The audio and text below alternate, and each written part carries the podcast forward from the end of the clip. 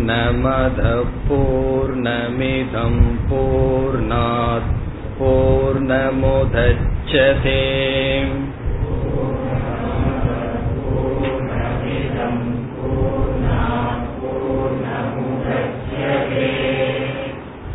पूर्णस्य पूर्णमाधाय पूर्णमेवावशिष्यते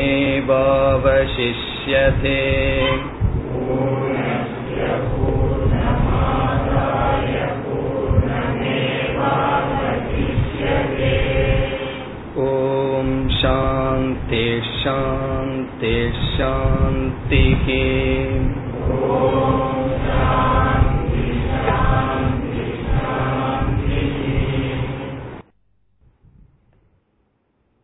अनेजतेकं मनसो जवीयः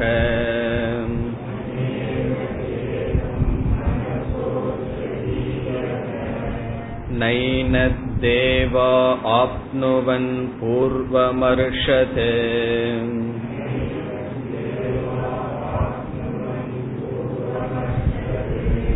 तद्धावधोऽन्यानद्येति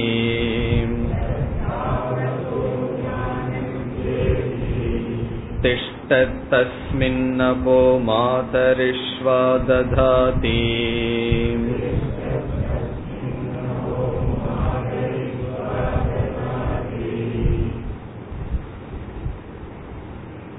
நான்காவது மந்திரத்திலிருந்து அத்தியாரோப அபவாத நியாயப்படி ஆத்ம தத்துவமானது விளக்கப்படுகின்றது என்று சென்ற வகுப்பில் பார்த்தோம். அத்தியாரோபம் என்றால் வஸ்து இல்லாத ஒன்றை வஸ்துவில் பார்த்தல். வஸ்து என்றால் எது இருக்கின்றதோ உண்மையாக. அந்த உண்மையாக இருக்கின்ற ஒன்றில் உண்மை இல்லாத ஒன்றை பார்த்தல். அதை ஏற்றி வைத்தல். அதற்கு பெயர் அத்தியாரோபக. இருக்கின்ற ஒரு பொருளில் அறியாமையினால் வேறொன்றை பார்த்தால் அதற்கு பெயர் அத்தியாசக அத்தியாசம் என்றால் அறியாமையினால் கயிற்றில் பாம்பை பார்த்தல். அத்தியாரோபம் என்றால் அறிவுடனேயே ஒன்றில் ஒன்றை ஏற்றி வைத்தல். அப்படி ஏற்றி வைப்பதற்கு பெயர் அத்தியாரோபம் என்று பார்த்தோம். ஏற்றி வைத்ததற்கு பிறகு எது ஏற்றி வைக்கப்பட்டதோ அதை நீக்கம் செய்வதற்கு அபவாதக என்று பெயர். அபவாதம் என்றால் எது ஏற்றி வைக்கப்பட்டதோ அதை நீக்குதல் அது அபவாதம். இவ்விதம் பார்த்ததற்கு பிறகு உபனிஷத் எதற்கு அத்தியாரோப அபவாதம் செய்ய வேண்டும்? நேரடியாக இதுதான் ஆத்மா என்று விளக்கலாமே என்ற கேள்வி வரும் பொழுது உபனிஷத் அத்தியாரோபம் செய்ய வேண்டியதனுடைய அவசியம் பார்த்தோம். ஜீவனானவன் வஸ்துவை பார்க்காமல் அவஸ்துவை தான் பார்க்கின்றான். நாம் ஏற்கனவே இருக்கின்ற பொருளை விற்கப்பட்டதோ அதை நீக்கம் செய்வதற்கு அபவாதக என்று பெயர். அபவாதம் என்றால் எது ஏற்றி வைக்கப்பட்டதோ அதை நீக்குதல் அது அபவாதம். இவ்விதம் பார்த்ததற்கு பிறகு உபனிஷத் எதற்கு அத்தியாரோப அபவாதம் செய்ய வேண்டும்?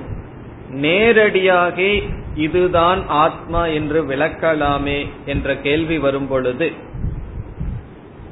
உபனிஷத் அத்தியாரோபம் செய்ய வேண்டியதனுடைய அவசியம் பார்த்தோம். ஜீவனானவன் வஸ்துவை பார்க்காமல் அவஸ்துவை தான் பார்க்கின்றான். நாம் ஏற்கனவே இருக்கின்ற பொருளை விட்டு இல்லாத ஒன்றை பார்த்து கொண்டு இருக்கின்றோம் ஆகவே ஜீவனானவன் அத்தியாசத்துடன் இருக்கின்ற காரணத்தினால் அந்த அத்தியாசத்தை உபனிஷத் எடுத்துக்கொண்டு அதற்கு அடுத்தபடியாக விளக்குகின்றது. இதற்கு காரணம் பார்த்தோம். ஒருவன் பாம்பு இருக்கின்றது என்று கூறுகின்றான். அவனுடைய பாம்பு இருக்கின்றது என்ற திருஷ்டியை குருவானவர் எடுத்து கொள்ளாமல் கயிறு இருக்கின்றது என்று மட்டும் உபதேசம் செய்தால் அவன் அனுபவிக்கின்ற பாம்பை வைத்துக்கொண்டு பிறகு கயிற்றை தேட ஆரம்பிப்பான். எந்த இடத்தில் அவன் பாம்பை பார்க்கின்றானோ அதே இடத்தில் கயிற்றை பார்க்க வைக்க வேண்டும் என்றால் இரண்டு படியாக உபதேசம் செய்தாக வேண்டும். முதல் படி நீ பார்க்கின்ற பாம்பானது கயிர் என்று அந்த பாம்பினுடைய திருஷ்டியை குருவானவர் எடுத்துக்கொள்ள வேண்டும். ஒரு அறியாமையில் ஒரு பார்வையுடன் இருக்கின்றான் அந்த திருஷ்டியை எடுத்துக்கொண்டு பிறகு என்ன செய்ய வேண்டும்? உபதேசத்தை செய்ய வேண்டும். அப்பொழுதுதான் அறியாமையை நீக்கி அவன் அதிஷ்டானத்திற்கு வருவான். அந்த காரணத்தினால் இங்கு அத்தியாரோபம் அபவாத முறைப்படி ஆத்ம தத்துவமானது விளக்கப்படுகின்றது. வஸ்து என்றால் இருக்கின்ற பொருள் சத் அவஸ்து என்றால் மித்யா இருப்பது போல் தோன்றுவது. இந்த இருப்பது போல் தோன்றுவதற்கு இனியொரு பெயர் இங்கு உபாதி என்று சொல்லப்படுகிறது. இனி உதாரணத்தை விட்டு நாம் வந்தால் ஆத்ம தத்துவம் வஸ்து. பரம்பொருளாக இருக்கின்ற ஆத்மா வஸ்து. இந்த வஸ்துவான ஆத்மா மீது எது ஏற்றி வைக்கப்பட்டுள்ளது என்றால் உபாதி நம்முடைய மூன்று ஷரீரம். இங்கு அவஸ்து என்றால் ஷரீரத்ரயம். நம்முடைய மூன்று ஷரீரம். இந்த மூன்று ஷரீரமானது காரண சூக்ம ஸ்தூல ஷரீரமானது ஆத்மாவின் மீது ஏற்றி வைக்கப்பட்டுள்ளது. அறியாமையில் இருப்பவர்கள் ஆத்மா என்ற தத்துவத்தை பார்க்காமல் இந்த ஷரீரத்தை மட்டும் பார்க்கிறார். ஒருவரிடம் சென்று நீ யார் என்று கேட்டால் யாராவது நான் சச்சிதானந்த சொரூபம் என்று சொல்ல முடியுமா? நான் யார் என்றால் ஏதாவது சொல்லுவார் இவருடைய மகன்.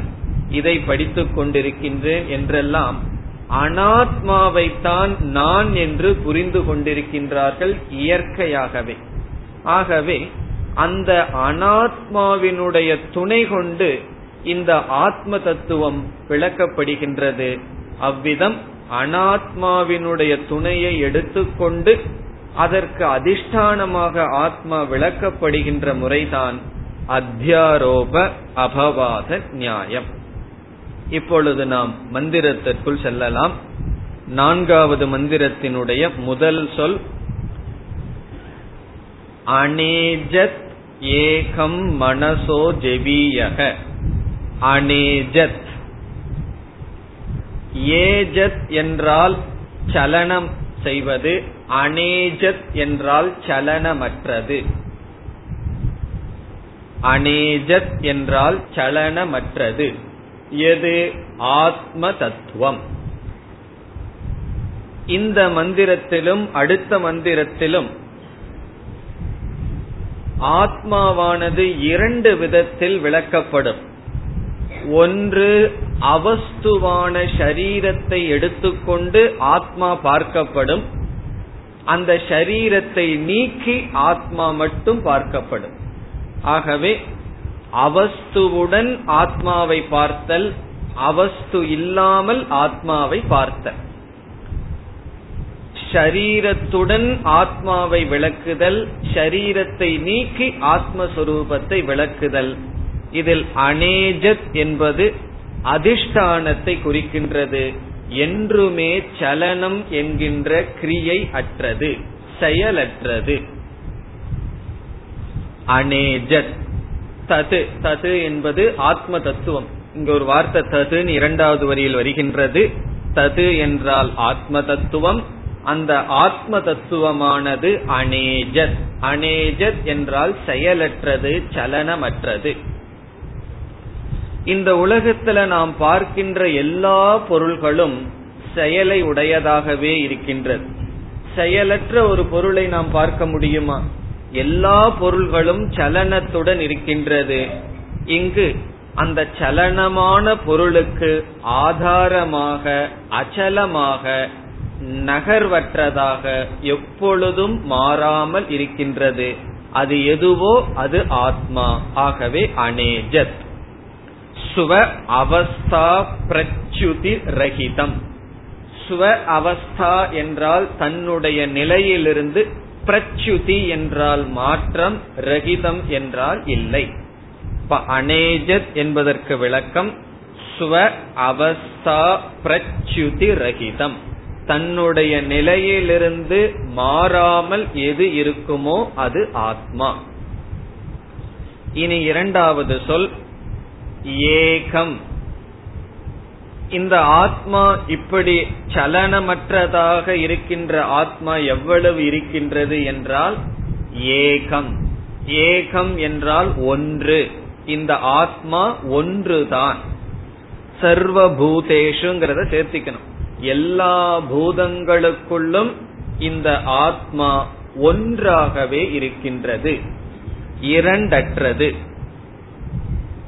இந்த ஒன்றுங்கிற சொல்லும் கூட அது பாதியாகலாம் முக்காலாகலாம் இரண்டாக மாறலாம்.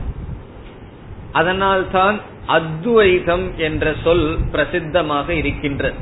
ஏகம்னு சொன்னா அது அநேகமாகலாம் அல்லது ஏகத்தை விட குறையலாம். அத்வைதம் என்றால் இரண்டற்றது. இரண்டற்றதுன்னு சொல்லும் பொழுது அது ஒன்னும் அல்ல இரண்டும் அல்ல. அது ஒன்று இரண்டாகாத ஒன்று. பிளவுபடாத ஒன்று. ஆகவே இங்கு ஏகம் என்பது அத்வைதத்தை குறிக்கின்றது. அந்த ஆத்ம தத்துவமானது அத்வைதம் இரண்டற்றது. அது ஏகம். இந்த இரண்டு சொல்லும் அச்ச அனேஜத் ஏகம் என்ற சொல் நேரடியாக அதிஷ்டானத்துக்கு போகின்றது. அது ஒன்றாக இருக்கின்றது சலனமற்றதாக இருக்கின்றது. இனி இதே அந்த ஆத்மாவை உபாதியுடன் விளக்குகின்றார் அடுத்த சொல்லில். அதாவது அத்தியாரோபம் செய்யப்பட்ட பொருளினுடைய துணை கொண்டு அடுத்த சொல் விளக்கப்படுகின்றது. மனசக ஜவியக.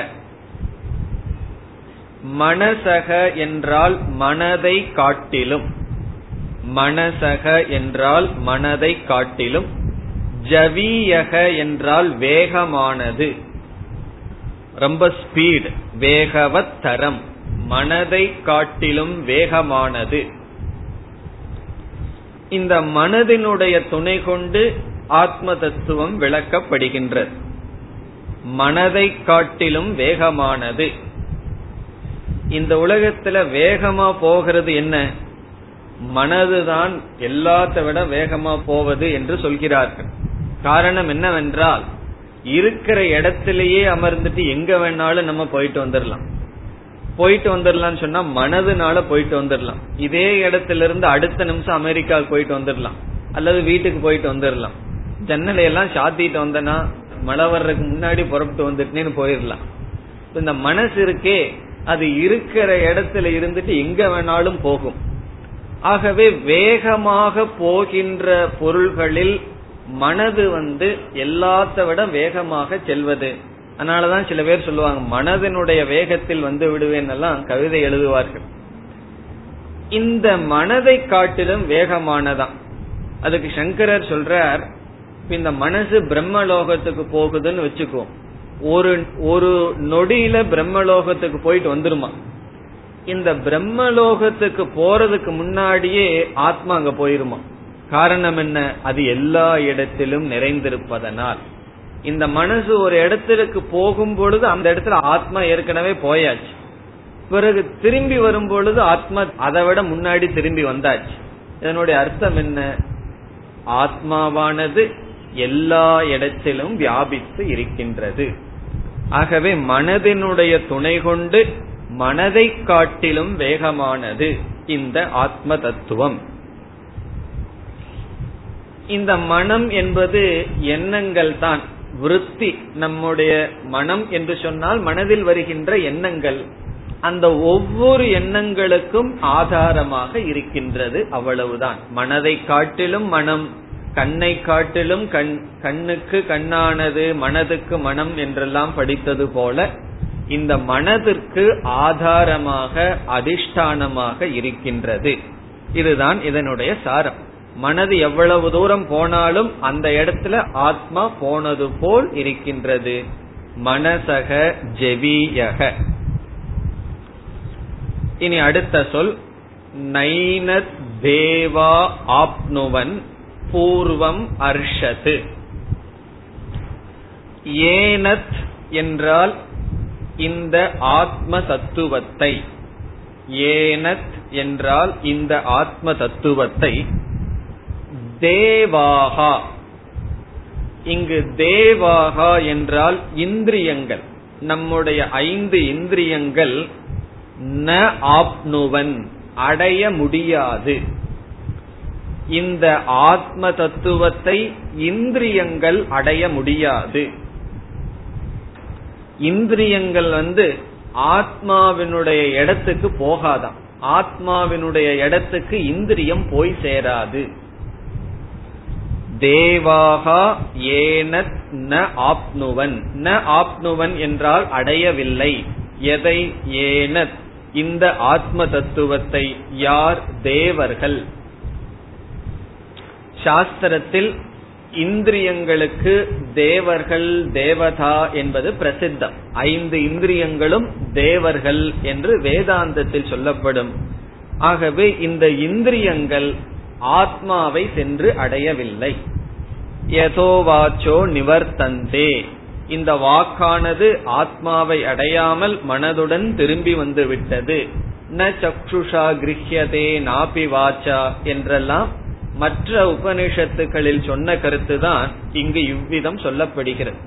மற்ற உபநிஷத்துல கண்ணுனால கிரகிக்க முடியாது காதுனால கிரகிக்க முடியாது சப்தத்தினால் விளக்க முடியாது என்று சொல்வதைத்தான் இங்கு தேவர்கள் இந்த ஆத்மாவை அடையவில்லை என்று சொல்லப்படுகிறது. இதனுடைய சாரம் இந்திரிய அகோச்சரம். எல்லா இந்திரியங்களுக்கும் அகோச்சரம் என்றால் அறியப்படாததாக இந்த ஆத்மா இருக்கின்றது. அதற்கு என்ன காரணம்? இந்திரியங்கள் செயல்பட வேண்டுமென்றால் இந்திரியங்கள் மனதினுடைய துணையை நாட வேண்டும். மனதினுடைய துணை இல்லாமல் இந்திரியங்கள் செயல்பட முடியாது. நம்ம அனுபவத்துல பார்க்கிறோம். ஏதாவது மனசு யார் எதையாவது நினைச்சிட்டு இருந்ததுன்னு வச்சுக்குவோம். நம்ம கண்ணு முன்னாடி போறவங்க வர்றவங்களே நமக்கு தெரியாது. ஆகவே கண் காது இவைகளெல்லாம் நமக்கு அறிவை கொடுக்க வேண்டும் என்றால் மனம் துணையாக இருக்க வேண்டும்.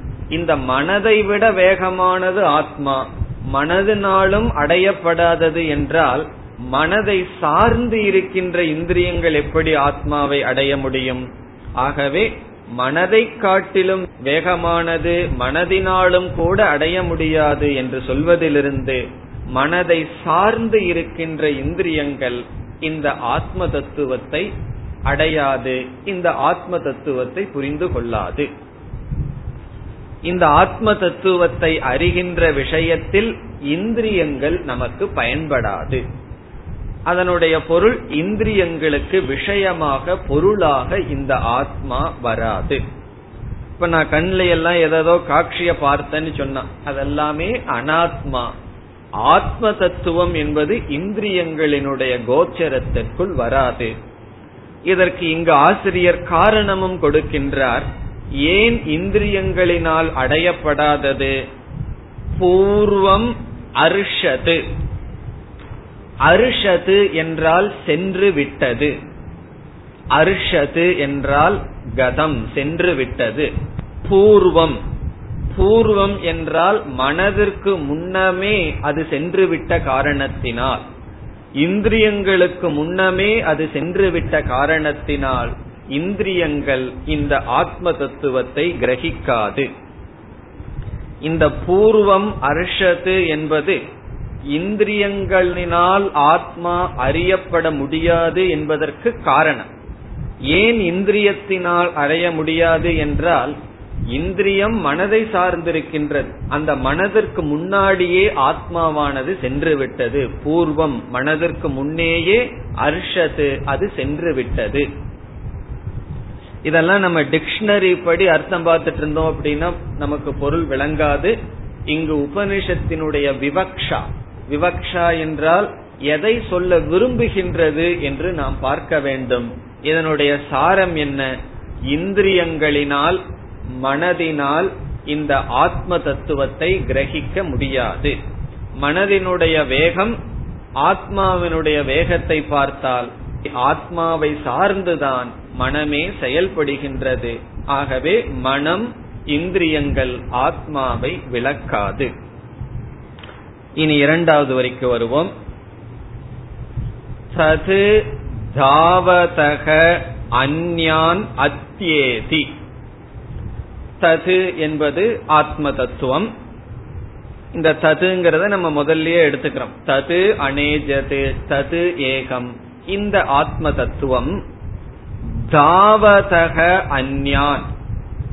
தாவதக என்றால் ஓடுகின்ற அந்யான் என்றால் மற்றவர்களை ஓடுகின்ற மற்றவர்களை அத்தியேதி கடந்து செல்கின்றது.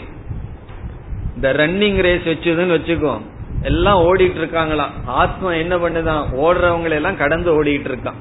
இப்ப ஆத்மாவை பிடிக்கிறதுக்கு நம்ம இந்திரியத்து வழியா ஓடணும்னு என்ன ஆகும் நமக்கு முன்னாடியே அது ஓடிவிடும். ஆகவே ஓடுகின்ற நகர்கின்ற மற்றவர்களை கடந்து செல்கிறது. தாவதக ஓடுகின்ற. இங்கு அந்யான் என்றால் ரெண்டு பொருள் கொடுக்கலாம்.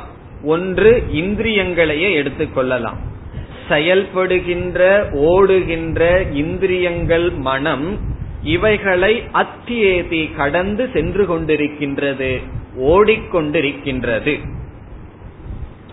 அல்லது அந்யான் என்பதற்கு காலம் வாயு முதலியவைகளை பொருள் கொள்ளலாம். கால தத்துவம் தானே ஓடிக்கொண்டே இருக்கின்றது. சில பேர் சொல்லுவார்கள் இன்னைக்கு தான் நியூ இயர் வந்த மாதிரி இருக்கு. அதுக்குள்ள மறுபடியும் நியூ இயர் வந்தாச்சுன்னு சொல்லி காலம்ங்கிறது வேகமா ஓடிக்கொண்டிருக்கின்றது. நம்ம கொஞ்சம் சிந்திச்சு பார்த்தா தெரியும். காலம் ஓடிட்டு இருக்கு அதுக்கு மேல நம்ம ஓடுறதுனால அந்த உண்மையே நமக்கு தெரியறது இல்லை காலம் எவ்வளவு வேகமாக ஓடுகின்றது என்று. அந்த ஓடுகின்ற காலம் வாயு முதலிய தத்துவத்தை காட்டிலும் ஆத்மாவானது வேகமாக ஓடிக்கொண்டிருக்கின்றது. அல்லது ஓடுகின்ற இந்திரியங்களை அத்தியேதி என்றால் தாண்டி செல்கின்றது. இதிலிருந்து என்ன தெரிகின்றது? இந்திரியத்தை வச்சு ஆத்மாவை பிடிக்க முடியாது. இந்திரியத்தினுடைய துணை கொண்டும் ஆத்மாவினுடைய துணை கொண்டும் மனசினுடைய துணை கொண்டும் ஆத்ம தத்துவத்தை நாம் கிரகிக்க முடியாது. ஆகவே ஓடுகின்ற இந்திரியங்கள் மனம் கால தத்துவம் இவைகளை தாண்டி செல்கின்றது. இதிலிருந்து நமக்கு என்ன கிடைக்கின்றது? ஆத்மா நம்மளை போல ரொம்ப பிஸியா இருக்குமோ? எப்பொழுது பார்த்தாலும் ஓடிட்டே இருக்குமே. என்னுடைய இந்திரியங்கள் ஓடிட்டே இருக்கு. மனசும் ஓடிக்கொண்டே இருக்கின்றது. அப்போ ஆத்மாவும் ஓடிக்கொண்டே இருக்கின்றதா என்றால் அடுத்த சொல் திஷ்டது. திஷ்டத் என்றால் நின்று கொண்டே இருக்கின்றது. அது வந்து அசையாமல் நின்று கொண்டே இருக்கின்றது. இதுதான் உபனிஷத்து. என்ன சொல்லுது முதல்ல? அது ரொம்ப ஸ்பீடா ஓடிட்டு இருக்குன்னு சொல்லுது. அடுத்த வரியே அடுத்த சொல்ல என்ன சொல்கின்றது? திஷ்டது அது நின்று கொண்டே இருக்கின்றது. அது எப்படி ஓடிக்கொண்டே இருந்து கொண்டு நின்று கொண்டே இருக்க முடியும் என்றால் அனாத்மாவினுடைய கோணத்தில் ஆத்மாவை பார்த்தால் ஆத்மாவும் ஓடுவது போல் இருக்கின்றது. அனாத்மாவை நீக்கி பார்த்தால் ஆத்மா செயலற்றது. இவ்விதம் புரிந்து கொள்ள வேண்டும். அனாத்மாவோடு அத்தியாசம் செய்யப்பட்ட அத்தியாரோபம் செய்யப்பட்ட இந்த ஷரீரத்துடன் இந்த ஆத்மாவை நோக்கினால் இந்த ஆத்மாவானது அவைகளை காட்டிலும் ஓடுகின்றது. இந்த அத்தியாரோபம் செய்யப்பட்ட பொருள்களை நீக்கி வெறும் ஆத்ம தத்துவத்தை மட்டும் பார்த்தால் திஷ்டது. அது நின்று கொண்டே இருக்கின்றது. அதனால சங்கரர் சொல்றார் ஓடுகின்றவர்களை காட்டிலும் அது கடந்து செல்கின்றதுங்கிற இடத்துல ஒரு சின்ன சொல்ல போட்டுக்கணுமா? அது என்னன்னா இவ. இவ என்றால் போல. முழு வேதாந்தமே அந்த இவ அப்படிங்கிற வார்த்தையில தான் இருக்கு. இவன்னு சொன்னா போல அது போல. அப்படி இல்லை. அது போல் இருக்கின்றது. ஆகவே ஓடுவதை போல் இருக்கின்றது. ஆனால் அசைவற்றதாக திஷ்டது.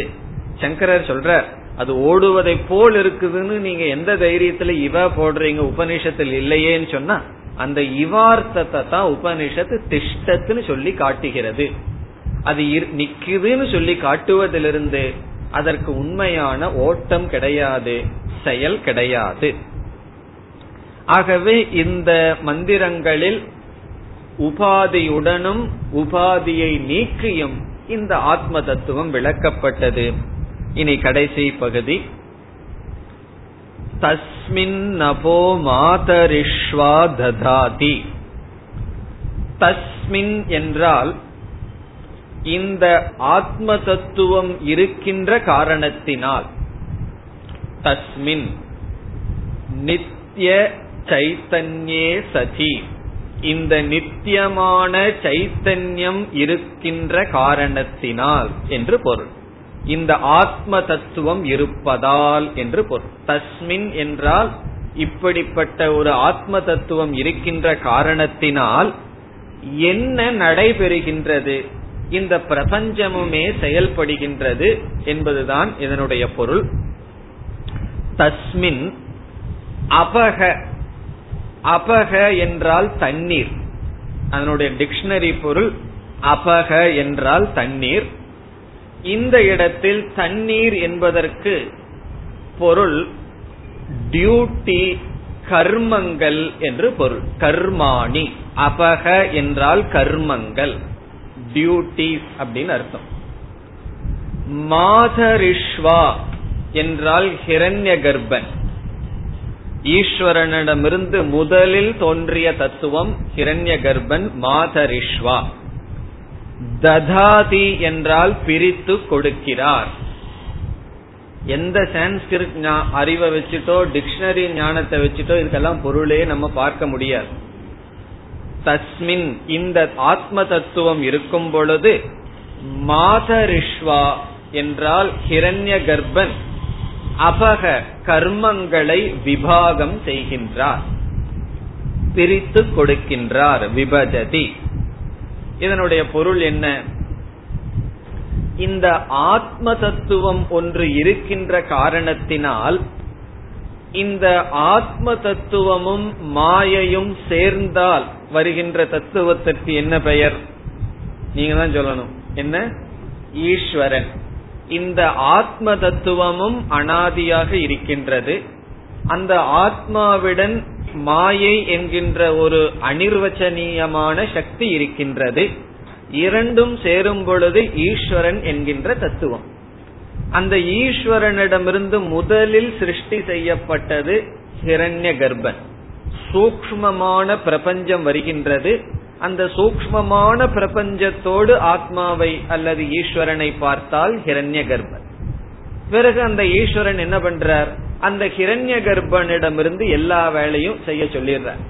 இப்போ ஒரு பெரிய ஆள் பெரிய பதவியில் இருக்கிறவர் வேறொருவரை தேர்ந்தெடுத்து எல்லா சக்தியும் அவருக்கு கொடுத்து நீ மீதிய பார்த்துக்கன்னு சொல்றது போல. ஒரு மேனேஜிங் டைரக்டர் ஒரு மேனேஜரை எடுத்துட்டு நீ காரியத்தை செய்யு சொல்றது போல ஈஸ்வரனானவர் கிரண்ய கர்ப்பனை தோற்றுவிச்சு அதனுடைய பொருள் என்ன? ஈஸ்வரனே கிரண்ய கர்ப்பனா மாறி பிறகு ஹிரண்ய கர்ப்பன் என்ன செய்கின்றார்? எல்லா தேவதைகளும் எல்லா விதமான செயல்களையும் செய்து கொண்டு இருக்கின்றார். ஆகவே மாதரிஷ்வா என்பது ஹிரண்ய கர்ப்பனை குறிக்கும். அந்த ஹிரண்ய கர்ப்பனானவர் என்ன செய்கின்றார்? அபக என்றால் விதவிதமான கடமைகள் கர்மங்கள். ததாதி என்றால் விதவிதமான தேவதைகளுக்கு பிரித்து கொடுக்கின்றது. ஆகவே ஹிரண்ய கர்ப்பன் அபக விதவிதமான கர்மங்களை செயல்களை ஒவ்வொரு தேவதைகளுக்கும் பிரித்து கொடுக்கின்றது. ஒரு தேவதைய கூப்பிட்டு நீ வந்து அக்னி தத்துவமா இரு. நீ வந்து மழைய பார்த்துக்கோ. அப்படின்னு ஒவ்வொரு காரியத்தையும் பிரித்து கொடுக்கின்றது என்று பொருள். மாதரிஷ்வா என்பதற்கு பொருள் வாயு. மாதரிஷ்வா என்றால் மாதரி ஸ்வயதி இது மாதரிஷ்வா. ஆகாசத்துல எது வந்து தங்குதடையின்றி செல்கிறதோ அது மாதரிஷ்வா. அது வாயுவை குறிக்கும். அந்த வாயு என்பது பிராண தத்துவம்.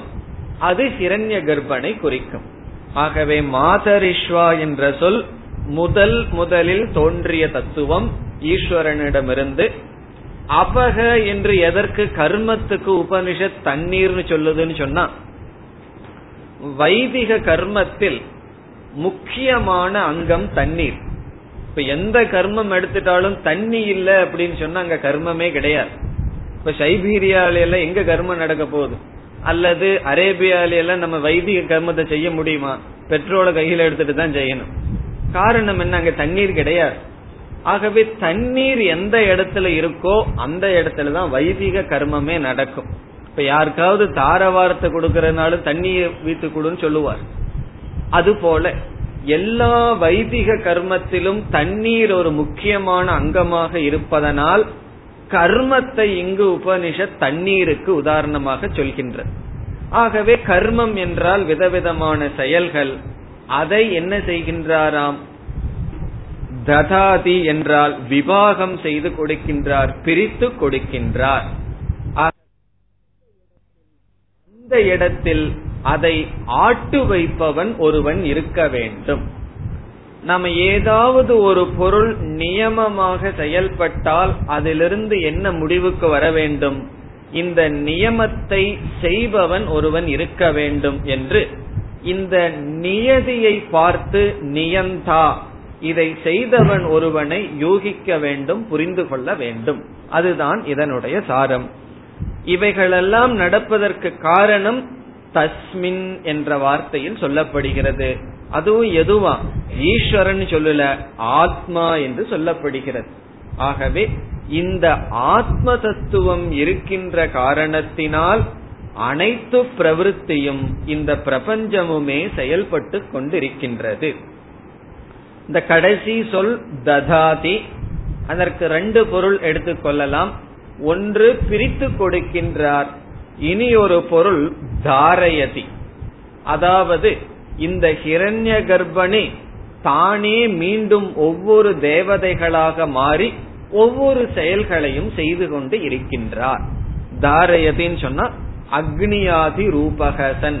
அக்னி தேவன் வாயு தேவன் இந்திரன் என்ற விதவிதமான தேவதைகளாக அதே ஹிரண்ய கர்ப்பன் எடுத்துக்கொண்டு விதவிதமான கர்மங்களை செய்து கொண்டிருக்கின்றார். இதனுடைய கருத்து வந்து இந்த உலகத்தில் நியமமாக எல்லாம் நடைபெற்று கொண்டிருக்கின்றது. அப்படி நியமமாக நடைபெற வேண்டுமென்றால் இதற்கு ஆதாரமாக இருப்பது யார்? ஆத்மா. ஆகவே இந்த மனதை காட்டிலும் வேகமாக இருக்கின்ற இந்த ஆத்மா இந்த அகில பிரபஞ்சத்திற்கும் ஆதாரமாக இருக்கின்றது. காரணம் என்ன? ஏகம். அது ஒன்றாகவே இருக்கின்றது என்று ஆத்ம தத்துவமானது அத்தியாரோப அபவாதப்படி கூறப்பட்டது.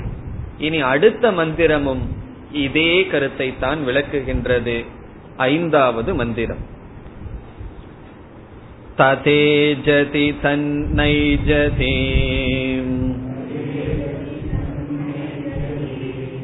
तद्दूरे तद्वन्तिके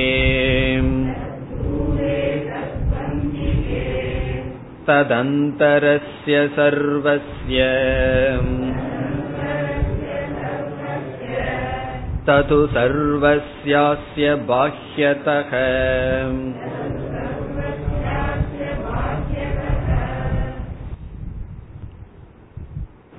சென்ற மந்திரத்தில் சொன்னப்பட்ட கருத்தே இங்கும் வருகின்றது. இந்த ஆத்ம தத்துவம் இரண்டு கோணத்தில் விளக்கப்படுகின்றது. ஒன்று இந்த ஆத்மாவானது இதன் மீது ஏற்றி வைக்கப்பட்ட ஷரீரம் உபாதியுடன் பார்க்கப்படுகின்றது. ஷரீரத்தை நீக்கி பார்க்கப்படுகின்றது. ஆகவே சோபாதிக நிருபாதிக திருஷ்டி துவாரா ஆத்ம தத்துவம் விளக்கப்படுகின்றது. சோபாதிகம் என்றால் ஷரீரம் என்கின்ற உபாதியுடனும் ஷரீரத்தை நீக்கியும் இந்த ஆத்ம தத்துவம் பார்க்கப்படுகின்றது முதல் சொல் எப்படி? தது ஏஜதி. தது என்றால் அது அது என்றால் ஆத்ம தத்துவம் ஏஜதி என்றால் சலதி அசைகிறது.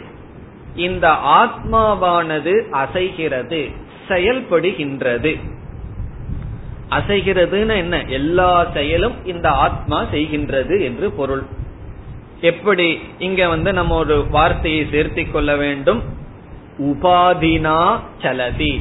இந்த ஷரீரத்துடன் பார்க்கும் பொழுது ஆத்மாவானது செயல்படுகிறது.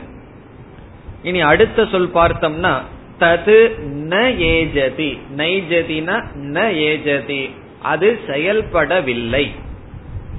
ந ஏஜதி. அசைவதில்லை. நைவ சலதி. இந்த இரண்டு வார்த்தையை அசைகின்றது அசைவதில்லை. Moves and moves not. அது செயல் செயல்படுகிறது செயல்படவில்லை. இதை சற்று விசாரிப்போம். இந்த உலகத்துல வந்து இரண்டு தத்துவம் இருக்கின்றது இந்த உலகத்தையே நம்ம ரெண்டா பிரிக்கலாம். ஒன்று ஆத்மா இனி ஒன்று அனாத்மா. ஆத்மாவினுடைய சொரூபம் சத் சொரூபம் சித் சொரூபம் பூர்ண அனந்தம்னா பூர்ணம். நம்ம பார்த்தோம் பூர்ணமதக பூர்ணமிதம்.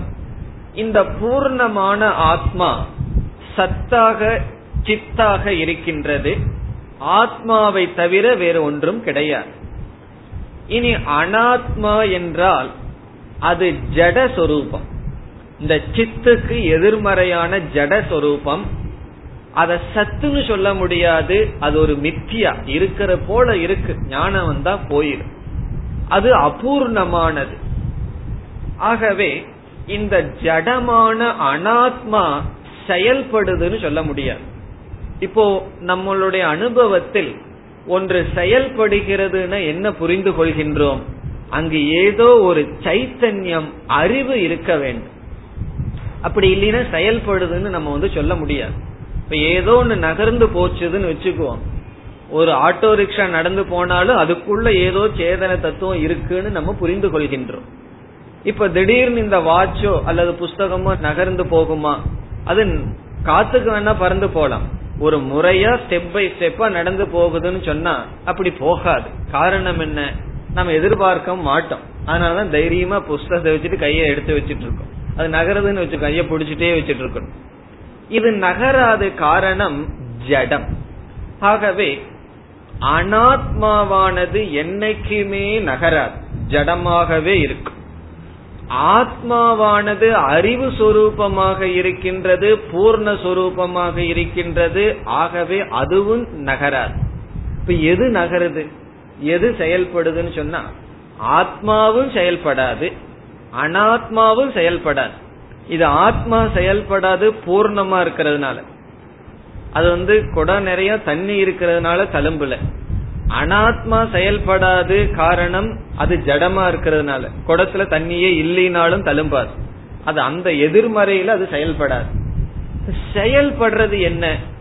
இந்த உலகத்துல செயல்படுறதெல்லாம் எந்த இடத்துல சிதாபாசன் இருந்து இந்த சரீரம் இருக்குமோ அதுதான் செயல்படுது. நம்ம இந்த உலகத்துல எது செயல்படுதுன்னு பார்த்தா நம்மளுடைய உடல் மனம் இவை செயல்படுது. ஆகவே அனாத்மாவுக்குள்ளேயே ரெண்டு பிரிவு. செயல்படுகின்ற அனாத்மா செயல்படாத ஜடமான அனாத்மா. செயல்படுகின்ற அனாத்மா நம்முடைய மனசு. அந்த மனசுக்கு செயல்படுகின்ற தன்மை எப்படி வந்தது என்றால் அது ஆத்மாவிடமிருந்து வந்தது. மனசுக்கு அறிகிற சக்தியோ செயல்படுற சக்தியோ கிடையாது. இந்திரியத்துக்கும் உடலுக்கும் செயல்படுற சக்தி கிடையாது. ஆகவே செயல்படுற சக்தி உண்மையிலேயே அனாத்மாவுக்கு கிடையாது. ஆத்மா செயல்படாது ஆனா அறிவு சொரூபமாக இருக்கின்றது. அந்த அறிவு சொரூபமான ஆத்மாவினுடைய அனுகிரகத்தினால் இந்த அனாத்மாவுக்கு செயல்படுற சக்தி வந்திருக்கு. ஆகவே அந்த செயல்படுற தன்மை சக்தி யாருக்கு நம்ம சொல்லணும்? ஆத்மாவுக்கு தான் நம்ம சொல்லணும். காரணம் அனாத்மாவுக்கு அந்த சக்தி இல்லையே. ஆகவே தது ஏஜதி என்றால் இந்த ஆத்ம தத்துவம் தான் அனாத்மாவுக்கு செயலை கொடுக்கின்றது. ந ஏஜதி என்றால் அது செயலை அதற்கு கொடுத்தாலும் அது செயல்படாமல் இருக்கின்றது. கர்மணி அகர்ம பஷ்யத்னு பகவான் கீதையில் சொல்லியிருக்கார். கர்மத்தில் அகர்மத்தை பார்த்தல். இந்த கர்மமெல்லாம் செய்து கொண்டிருக்கும் பொழுது அகர்மமாக ஆத்மா இருக்கின்றது. ஆகவே நம்ம வாழ்க்கையில எவ்வளவு செயலை பார்த்தாலும் அந்த செயலுக்கு காரணம் ஆத்மா அதே சமயம் ஆத்மா செயலற்றதாக இருக்கின்றது. ஆகவே எல்லா செயலும் அவனின்றி ஓரணுவும் அசையாதுன்னு சும்மா சொல்லிடுறோம். அதனுடைய தத்துவம் என்ன? ஒரு அணு அசைவதாக இருந்தால் அது அந்த ஆத்ம தத்துவத்தினுடைய அனுகிரகம். ஆகவே அசைவும் ஆத்மாவுக்கு போகின்றது. அசையாமல் இருத்தலும் ஆத்மாவுக்கு போகின்றது. இது எது உண்மை? பொய்யான மனதினுடைய அடிப்படையில் ஆத்மாவை பார்த்தால் அசைகின்றது போல் அசைவை கொடுக்கின்றது. ஆத்மா தன்னளவில் அசைவதில்லை. ஆகவே தது ஏஜதி தது ந ஏஜதி. இனி அடுத்த சொல். தது தூரே தது உ அந்திகே. தது தூரே. இந்த ஆத்மா எங்க இருக்குன்னு சொன்னா தூரே. ரொம்ப தொலைவில் இருக்கான் சரி பிறகு உபனிஷத்து தான் முரண்பாடா உபதேசிக்க வேண்டுமே. அடுத்தது என்ன சொல்லுது தத்து வந்திகே. அத சமஸ்கிருதத்தில் எப்படி பிரிக்கணும்? தது உ அந்திகே. ததுன்னு ஒரு சொல் உ என்ற ஒரு வவ்வல் உ என்ற சொல் அந்திகே ஆ இந்திகே அந்திகே என்றால் அருகில். ரொம்ப தூரத்தில் இருக்கு ரொம்ப பக்கத்தில் இருக்கு. இதுதான் உபனிஷத் சொல்கின்றது. இந்த ஆத்மா என்ன எங்க இருக்கு? ரொம்ப தூரத்தில் இருக்கு. பிறகு அடுத்த சொல் எங்க செய்கிறது? ரொம்ப பக்கத்தில் இருக்கு. ரொம்ப தூரத்தில் இருக்குன்னு சொன்னோடனே இப்ப ரிஷிகேஷில் இருக்குமா போயிடலாமான்னு நினைச்ச உடனே அந்திகே ரொம்ப பக்கத்தில் இருக்கு நீ எங்கேயும் ஓட வேண்டாம். இது என்ன செய்யறது இதுதான் உபனிஷத் அதனாலதான் என்ன சொல்லுவோம்? உபனிஷத்துங்கிறது நம்ம படிக்க கூடாது. புரியலினா பரவாயில்ல. உபனிஷத்து மேல இருக்கிற மரியாதையே போயிடும். நம்ம வந்து சுதந்திரமா படிச்ச இது என்ன இப்படி சொல்லுதுன்னு சொல்லி நினைப்போம். இங்கேயும் மிக அழகான கருத்து சொல்லப்படுகிறது. அது ரொம்ப தூரத்தில் இருக்குன்னு சொன்னா ஆத்மாவை அறியாதவர்களுக்கு அது ரொம்ப தூரத்தில் இருக்குன்னு அர்த்தம். இப்ப இங்க ஒரு வார்த்தையை சேர்த்திக்கணும். அவிதுஷாம் தூரே வர்த்ததே. அவிதுஷாம் என்றால் அறியாமையில் இருப்பவர்களுக்கு. இந்த ஆத்மாவை அறியாதவர்களுக்கு ஆத்மா ரொம்ப தூரத்தில் இருக்கு. சரி தது உ உ என்றால் அது நிச்சயம். உண்மையில் அது அந்திகே. அறிந்தவர்களுக்கு மிக மிக அருகில் இருக்கின்றது. இந்த ஒரே ஒரு ஆத்மாதான் விதுஷாம் அந்திகே. அவிதுஷாம் தூரே. அறியாமையில் இருப்பவர்களுக்கு தூரத்தில் இருக்கு. ஆத்மாவை அறிந்தவர்களுக்கு அந்திகே மிக மிக அருகில் இருக்கின்றது. அது எப்படி ஆத்மாவானது அறியாமையில் இருக்கிறவங்களுக்கு தூரமாகவும் அறிந்தவர்களுக்கு பக்கத்திலையும் இருக்க முடியும் சொன்னா நல்ல உதாரணம். அந்த உதாரணத்தை நம்ம ரீப்ளேஸ் பண்ணவே முடியாது. அந்த சம்பிரதாயத்துல சொல்லி இருக்கிற உதாரணங்களையும் கூட நம்ம மாத்த முடியாது. அப்படி சொல்லி வைத்துள்ளார்கள். இந்த பத்து பேர் ஆத்தை கடக்கிறார்கள். நமக்கு தெரிஞ்ச உதாரணம் தான் அதுல ஒரு புத்திசாலி இருக்கான். அவன் என்ன செய்யறான் எல்லாத்தையும் எண்ணி பாக்குறான் ஒன்பது பேர் தான் வருகின்றார்கள். தன்னை எண்ணுவதற்கு மறந்து விட்டான். இப்ப அந்த பத்தாவது மனிதனை தேடி ஆத்துல போறான்னு வச்சுக்கோ. அல்லது எங்காவது போறான். அந்த பத்தாவது மனிதனை கண்டுபிடிக்கணும். இந்த பத்தாவது மனிதனுக்கும் தேடுகின்றானே அவனுக்கு உள்ள தூரம் என்ன?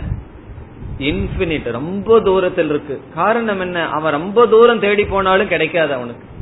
அவன் எவ்வளவு தூரம் தேடி போகட்டும் பத்தாவது மனிதன் அவன் கண்டே பிடிக்க முடியாது காரணம் அது அவன் தேடுகின்ற தூரத்தை காட்டிலும் ரொம்ப தூரத்தில் இருக்கு. அவன் தன்னை விட்டுட்டு வெளியே தேடிட்டு இருக்கிறதுனால கண்டிப்பா அவனுக்கு கிடைக்கவே கிடைக்காது. ஆகவே ரொம்ப தூரத்தில் இருக்கு. அறிவு வந்ததற்கு பிறகு நான் தான் பத்தாவது மனிதன் தெரிஞ்சதற்கு அப்புறம் தேடுகின்ற பத்தாவது மனிதனுக்கு அவனுக்கும் உள்ள டிஸ்டன்ஸ் என்ன? அந்திக்கே மிக மிக சமீபத்தில் இருக்கு.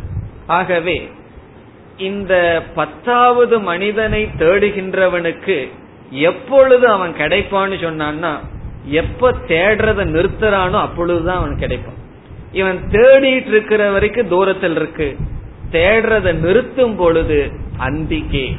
இதுல இருந்து அது தூரத்திலையும் இல்ல பக்கத்திலையும் கிடையாது. அஜான விவகிதம் அடிக்கடி சங்கர சொல்லுவார். விவகிதம்னா அது வந்து டிஸ்டன்ஸ் வந்து அஜானத்தினால் இருக்கு. ஒரு பொருள் அறியாமையில தூரமாக இருந்தால் அது தூரத்திலையும் இருக்கு பக்கத்திலையும் இருக்கு. அந்த அறியாமை தான் இதற்கு காரணம். ஆகவே இந்த ஆத்மா தூரத்திலையும் கிடையாது பக்கத்திலையும் கிடையாது. அது அவனாக இருக்கின்றது. தெரியாத வரைக்கும் தூரத்தில் இருக்கு தெரிஞ்சதற்கு பிறகு தானாக இருக்கும். எங்கெங்கோ தேடி அலைகிறார்கள் அப்படின்னு எல்லாம் பாடுகிறார்கள் அல்லவா? இந்த ஆத்மாவை தேடி எங்கெங்கோ ஓடுகிறார்கள். காரணம் என்ன? இந்த ஆத்மா அறியப்படாத காரணத்தினால். ஆகவே தூரே அப்பிராப்தத்துவார் இந்த ஆத்மாவை அடையாத காரணத்தினால் தூரம். அந்திகே ஆத்மத்துவார். அது ஆத்மாவாக இருப்பதனால். இதனுடைய அர்த்தம் என்ன? ஆத்மா தூரத்திலையும் கிடையாது பக்கத்திலையும் கிடையாது. இனி இரண்டாவது வரி. ததந்தரஸ்ய சர்வசிய மீண்டும் உபனிஷத் முரண்பாடான வாக்கியங்களில் விளக்குகின்றது. தது தது என்றால் ஆத்ம தத்துவம் அஸ்ய தது அந்தக அஸ்ய. இத பிரிக்கிறதே கொஞ்சம் விசேஷம் இருக்கு. அந்தரஸ்யன்னு படிச்சிடக்கூடாது தது அந்தக அஸ்யன்னு பிரிக்கணும். அந்தக என்றால் உள்ளே. தது அந்தக. தது உள்ளே இருக்கின்றது. ஆத்மாவானது உள்ள இருக்கு. அஸ்யங்கிற வார்த்தைய சர்வசியங்கிறதோட சேர்த்துக்கணும். அஸ்ய சர்வசிய இவை அனைத்துக்கும் உள்ளே இருக்கின்றது. அஸ்ய சர்வசிய ஜெகதக அஸ்ய சர்வசிய இந்த இந்த அனைத்தினுடைய இந்த அனைத்துக்கும் அந்தக அஸ்தி உள்ளே இருக்கின்றது. இப்ப ஆத்மா உள்ள இருக்குன்னு உபனிஷத் சொல்லுது. அப்ப என்ன செய்யலாம்? எதுக்கு நான் உபனிஷத் படிச்சிட்டு இருக்கேன் கண்ணை மூடி உட்கார்ந்துட்டு உள்ள இருக்கிற ஆத்மாவை கண்டுபிடிக்கலாமேன்னு சொன்னா அடுத்தது என்ன சொல்லுது? தது உ தது. அதை பிரிச்சோம்னா தது உ. அந்த ஆத்ம தத்துவமானது அஸ்ய சர்வசிய இவை அனைத்துக்கும் பாஹ்யதக வெளியேயும் இருக்கின்றது. முரண்பாடான உபதேசத்துக்கு ஒரு மந்திரம் உதாரணமா எடுத்துக்கணும்னா இதுதான். அது நகர்கிறது நகரவில்லை. தூரத்தில் இருக்கு பக்கத்தில் இருக்கு இவை அனைத்துக்கும் உள்ளே இருக்கின்றது இவை அனைத்துக்கும் வெளியே இருக்கின்றது. அஸ்ய சர்வசிய இவை அனைத்துக்கும் பாஹ்யதக வெளியே இருக்கின்றது. இவை அனைத்துக்கும் உள்ளே இருக்கின்றது இவை அனைத்துக்கும் வெளியே இருக்கின்றது. இதனுடைய சாரம் என்ன? நீங்களே சொல்லிடலாம் அது உள்ளேயும் கிடையாது வெளியையும் கிடையாது எல்லா இடத்திலும் இருக்கு. அதுதான் இதனுடைய சாரம். அது உள்ளேயும் இல்ல வெளியவும் இல்லை. பிறகு எதுக்கு உள்ளே இருக்கின்றது வெளியே இருக்கின்றதுன்னு சொல்லணும்? இந்த ஆகாசம்ங்கிறத ஒருத்தருக்கு நம்ம புரிய வைக்கணும். இந்த ஸ்பேஸ் அத புரிய வைக்கணும்னு சொன்னா ஒரு பானையை எடுத்துட்டு அந்த பானைக்குள்ள இந்த பானைக்குள்ள பாரு ஒரு வெற்றிடம் இருக்கு. அதுதான் ஆகாசம். இந்த பானைக்கு வெளியே வெற்றிடம் இருக்கே. அது ஆகாசம். ஆகவே ஆகாசம்ங்கிறது வந்து பானைக்கு உள்ளேயும் இருக்கு பானைக்கு வெளியேவும் இருக்குன்னு சொன்னாதான் இந்த ஸ்பேஸ் ஆகாசம்னா நமக்கு புரியும். ஆகவே பானைக்கு உள்ளேயும் ஆகாசம் இருக்கு. பானைக்கு வெளியேவும் ஆகாசம் இருக்குன்னு சொன்ன உடனே ஓ ஆகாசம் என்றால் வெட்ட வெளி என்று புரிந்து கொள்ளுவோம்.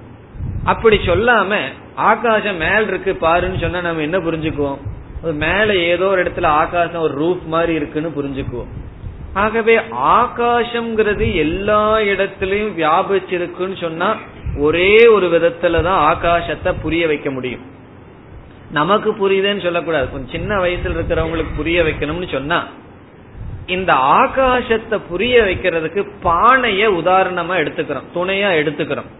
பானைய துணையா எடுத்துட்டு பானைக்கு உள்ள பார் பானைக்கு வெளியே பார்னு சொல்றோம். இப்போ உள்ளே ஆகாசம் வெளியே ஆகாசம்னு இந்த ஆகாசத்துக்கு ரெண்டு அடைமொழி கிடைச்சாச்சு. உள் வெளி என்ற அடைமொழி. அது எதனுடைய துணை கொண்டு கிடைச்சது நமக்கு? பானை. அந்த பானை தான் உபாதின்னு சொல்றது. இந்த பானையினுடைய துணை கொண்டு உள்ள ஆகாசம் வெளிய ஆகாசம்னு சொல்லி கடைசியில என்ன புரிஞ்சுக்கிறோம்? எல்லா இடத்திலும் ஆகாசம் வியாபித்திருக்கின்றது. அதே போல ஆத்மா உள்ள இருக்குதுன்னு எதனுடைய பவுண்டரி எதனுடைய அடிப்படையில உபனிஷத் சொல்லுது? நாம எதனுடைய அடிப்படையில ஆகாசம் உள்ள இருக்குதுன்னு சொல்றோம்? இந்த பானையினுடைய அடிப்படையில உள்ளேன்னு சொல்றோம். அதே பானையினுடைய அடிப்படையில வெளியே சொல்றோம். அதே போல நம்முடைய ஸ்தூல சூக்ம சரீரத்தை எடுத்துக்கொண்டு உள்ளே இருக்கின்றது வெளியே இருக்கின்றது என்று உபதேசம் செய்கின்றது. ஆகவே அஸ்ய சர்வசிய என்றால் வெளி உலகம் ஜெகத் நம்முடைய மனம் புத்தி இந்த சரீரம். இவைகளுக்கு உள்ளே இருக்கின்றது. அஸ்ய சர்வசிய வெளியே இருக்கின்ற அனைத்துக்கும் பாஹ்யதக அது வெளியேயும் இருக்கின்றது என்றால் இந்த ஆத்மாவானது உள்ளேயும் இல்லை வெளியேயும் இல்லை. இந்த பானை உதாரணத்துக்கே மீண்டும் செல்வோம். பானையினுடைய உதாரணத்துல பானைக்கு உள்ள இருக்கு வெளியே இருக்குன்னு சொன்னோம். பிறகு இந்த பானையே எங்க இருக்கு? அதுவே ஆகாசத்துக்குள்ள இருக்கு. அதே போல இந்த சரீரத்துக்கு உள்ள ஆத்மா இருக்கு சரீரத்துக்கு வெளியே ஆத்மா இருக்கு இந்த சரீரமே ஆத்மாவிற்குள் இருக்கின்றது. ஆகவே அனைத்தும் ஆத்மாவிற்குள் இருக்கின்றது. ஆத்மா எதற்குள்ளும் எதற்கு வெளியும் கிடையாது. ஆகவே இதனுடைய தத்துவம் ஆத்மா சர்வ வியாபி ஆகாஷவத். ஆகாசத்தை போல எல்லா இடத்திலும் வியாபித்துள்ளது. இவைகள் எல்லாமே மகா வாக்கியம்தான். இந்த உபனிஷத் எப்படி ஆரம்பிச்சது? ஈஷாவாஸ்யம் இதகம் சர்வம் ஆரம்பிச்சது. இந்த உபனிஷத் முடியறக்குள்ள அந்த முதல் மந்திரத்தையாவது ஞாபகம் வச்சுக்கணும். யாராவது என்ன உபனிஷத் படிச்சிருக்க? நீ படிச்ச உபனிஷத்துல ஒரு மந்திரத்தை சொல்லுன்னு சொன்னா எனக்கு அர்த்தம் தான் தெரியும் மந்திரம் எல்லாம் தெரியாதுன்னு சொல்ல வேண்டாம். அட்லீஸ்ட் ஒரு மந்திரமாவது படிச்சுக்குவோம். ஈஷா வாசியம் இறைவன் வியாபித்துள்ளார்னு ஆரம்பிச்ச உபனிஷத் அப்படியே ஆத்மாவுக்கு வந்து விட்டது ஆத்மாவானது அனைத்தையும் வியாபித்திருக்கின்றது ஆத்மாவை சார்ந்து இந்த நியதிகள் அனைத்தும் நடைபெற்று கொண்டிருக்கின்றது என்று கூறுகின்றது இனி அடுத்த மந்திரம் ஆறாவது மந்திரம் यस्तु सर्वाणि भूतानि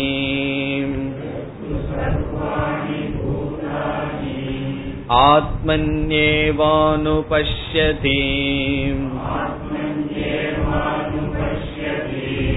सर्वभूतेषु चात्मानम्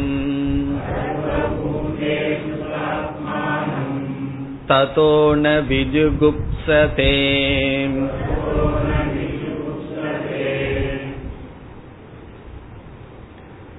இந்த மந்திரமும் அடுத்த மந்திரமும் மிக முக்கியமானது பிரசித்தமானது. அடிக்கடி சங்கரர் வந்து பயன்படுத்துகின்ற மந்திரம். இதே ஆத்ம தத்துவம் ஞான சொரூபம் சொல்லப்படுகின்றது. பிறகு பலம் கூறப்படுகின்றது. இந்த ரெண்டு மந்திரத்தினுடைய சாரம் ஆறு ஏழு. இந்த இரண்டு மந்திரத்தினுடைய சாரம் ஞான சொரூபம் ஞான பலம் மிக அழகாக சொல்லப்படுகின்றது. இந்த ஸ்லோகங்களை எல்லாம் பகவான் கீதையில் கையாளுகின்றார். ஆறாவது அத்தியாயத்தில் எல்லாம் இதனுடைய சாயல் இதே போல பகவான் எல்லாம் கூறுவார். இங்கு எப்படிப்பட்ட ஞானத்தை ஒருவன் அடைகின்றான் அந்த ஞானத்தினுடைய பலன் என்ன என்று சொல்லப்படுகின்றது. நம்ம சாஸ்திரம் படிக்கிறது வந்து ஏதோ ஒரு அறிவுல வந்து ஒரு விஷயத்தை சேர்த்துக்கிறது போல அல்ல. இப்ப எத்தனையோ மேகசைன் படிச்சுட்டு இருக்கோம். சும்மா தெரிஞ்சுக்கிறதுக்கு அதை தெரிகிறதுனால ஒரு பிரயோஜனம் கிடையாது. ஏதோ புத்திக்கு புத்தி செயல்படணும் அதுக்காக படிக்கிறோம். அப்படி அல்ல. இந்த ஞானம் நம்மளுடைய ஒவ்வொரு படிக்கும் பயன்பட வேண்டும். அப்படி எப்படிப்பட்ட ஞானம் என்று ஞானத்தினுடைய சொரூபம் மிக அழகாக சொல்லப்படுகின்றது. முதலில் இதனுடைய பொருளை டிரான்ஸ்லேஷன் மொழிபெயர்ப்பை பார்த்துவிட்டு விளக்கத்துக்கு செல்லலாம். யக து. யார் ஒருவன் இங்கு து என்றால் ஏவ யார் ஒருவன் சர்வாணி பூதானி எல்லா ஜீவராசிகளையும் அனைத்து பூதங்களையும் யக யார் ஒருவன் சர்வாணி பூதானி அனைத்து பூதங்களையும் ஆத்மனி ஏவ. தன்னிடத்திலேயே அனுபஷ்யதி பார்க்கின்றானோ? எவனொருவன் எல்லா பூதங்களையும் தன்னிடத்திலேயே அனுபஷ்யன் பஷ்யதி பார்க்கின்றானோ? இரண்டாவது வரி. சர்வபூதேஷு. எல்லா பூதங்களிடத்தில் எல்லா பூதங்களிடத்திலும் எல்லா பூதங்களிடத்திலும் ஆத்மானம் என்றால் தன்னை அனுபஷ்யதிங்கிறத கொண்டு வரணும். தன்னை பார்க்கிறானோ? இது ஞானம். இப்படி ஒரு திருஷ்டி யாருக்கு இருக்கோ? என்ன திருஷ்டி? எல்லா பூதங்களையும் தன்னிடத்தில் பார்க்கின்றானோ எல்லா பூதங்களில் தன்னை பார்க்கின்றானோ? ததக. இந்த திருஷ்டியினால் ததக என்றால் தஸ்மாத் தர்ஷனாத். இப்படிப்பட்ட பார்வையினால் ஞானத்தினால் ந விஜுகுப்சதே. இது பிரயோஜனம். இந்த ஞானத்தினுடைய பிரயோஜனம் என்ன? ந விஜுகுப்சதே. எதிலும் பரிதாபப்படமாட்டான். ந விஜுகுப்சதே என்றால் எதை குறித்தும் பரிதாபப்படமாட்டான். இரண்டு பொருள் இனி ஒரு பொருள் யாரையும் நிந்திக்க மாட்டான் விஜுகுப்சா என்றால் நிந்தனை செய்தல் கிரிட்டிசைஸ் பண்றது மற்றவங்களை நிந்திக்கிறது. இந்த ஞானம் வந்து விட்டால் இப்படிப்பட்ட பார்வையை உடையவன் ந விஜுகுப்சதே. யாரையுமே நிந்திக்க மாட்டான். திட்டமாட்டான் அர்த்தம். யாரையுமே திட்டமாட்டான் நிந்திக்க மாட்டான் குறை சொல்ல மாட்டான் குறை காண மாட்டான். இது இரண்டாவது பொருள். முதல் பொருள் பரிதாபப்பட மாட்டான் கருணை கொள்ள மாட்டான். அது எப்படிங்கறதெல்லாம் நம்ம அடுத்த வகுப்புல விளக்கமாக பார்ப்போம். இப்ப இதனுடைய மொழிபெயர்ப்பு என்ன? எல்லா பூதங்களை தன்னிடத்தில் பார்த்தல். எல்லா பூதங்களில் தன்னை பார்த்தல். இப்ப எல்லா பூதங்களையும் தன்னிடத்தில் ஆத்மாவினிடத்தில் பார்த்தல். பிறகு எல்லா பூதங்களில் தன்னை பார்த்தல். இந்த திருஷ்டி இந்த விஷன் யாருக்கு இருக்கின்றதோ இந்த தர்ஷனத்தினாலேயே அவன் யாரையும் நிந்திக்க மாட்டான். எதை குறித்தும் பரிதாபப்பட்டு துயரப்பட மாட்டான் சில சமயங்கள்ல நம்ம சொல்லுவோம் எனக்கு வந்துட்டா கஷ்டம் இல்ல மத்தவங்களுக்கு வந்த கஷ்டத்தை பார்த்து எனக்கு கஷ்டமா இருக்குன்னு சொல்லி.